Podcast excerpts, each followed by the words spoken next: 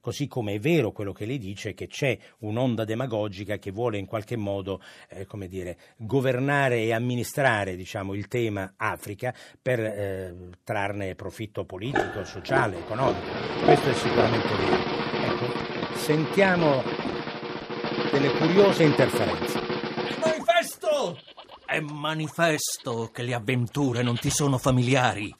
Quelli sono giganti. E se hai paura, togliti di mezzo e mettiti a pregare, mentre io vado a intraprendere con essi fiera e disuguale battaglia.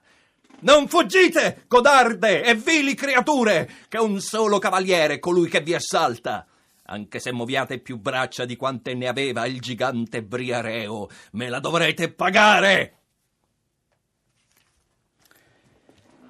Era Don Chisciotte che ha fatto irruzione nei nostri studi, come farà irruzione penso negli studi degli altri programmi radiofonici, eh, per ricordarci anche una data importante. Oggi è il quarto centenario della nascita di Cervantes e che si unisce a quella di un altro grande, di William Shakespeare. Eh, io vorrei ricordare accanto a questi due grandi personaggi che caratterizzano appunto la letteratura mondiale, di cui abbiamo avuto ora un mirabile esempio con questa irruzione donchisciottesca di eh, Diego Siepe, Sepe, eh, vorrei ricordare anche che eh, quest'anno è anche l'anniversario di un altro caso di follia, cioè dell'Orlando Furioso, che mi pare eh, che abbia 500 anni, quindi è nato 100 anni prima rispetto al Don Chisciotte di cui abbiamo avuto qualche segno segno adesso. Ecco, io sono stato trattato da lui come un Sancio Panza, io vorrei ricordare che eh, di avere almeno, accettando questo ruolo, perché bisogna sempre assecondare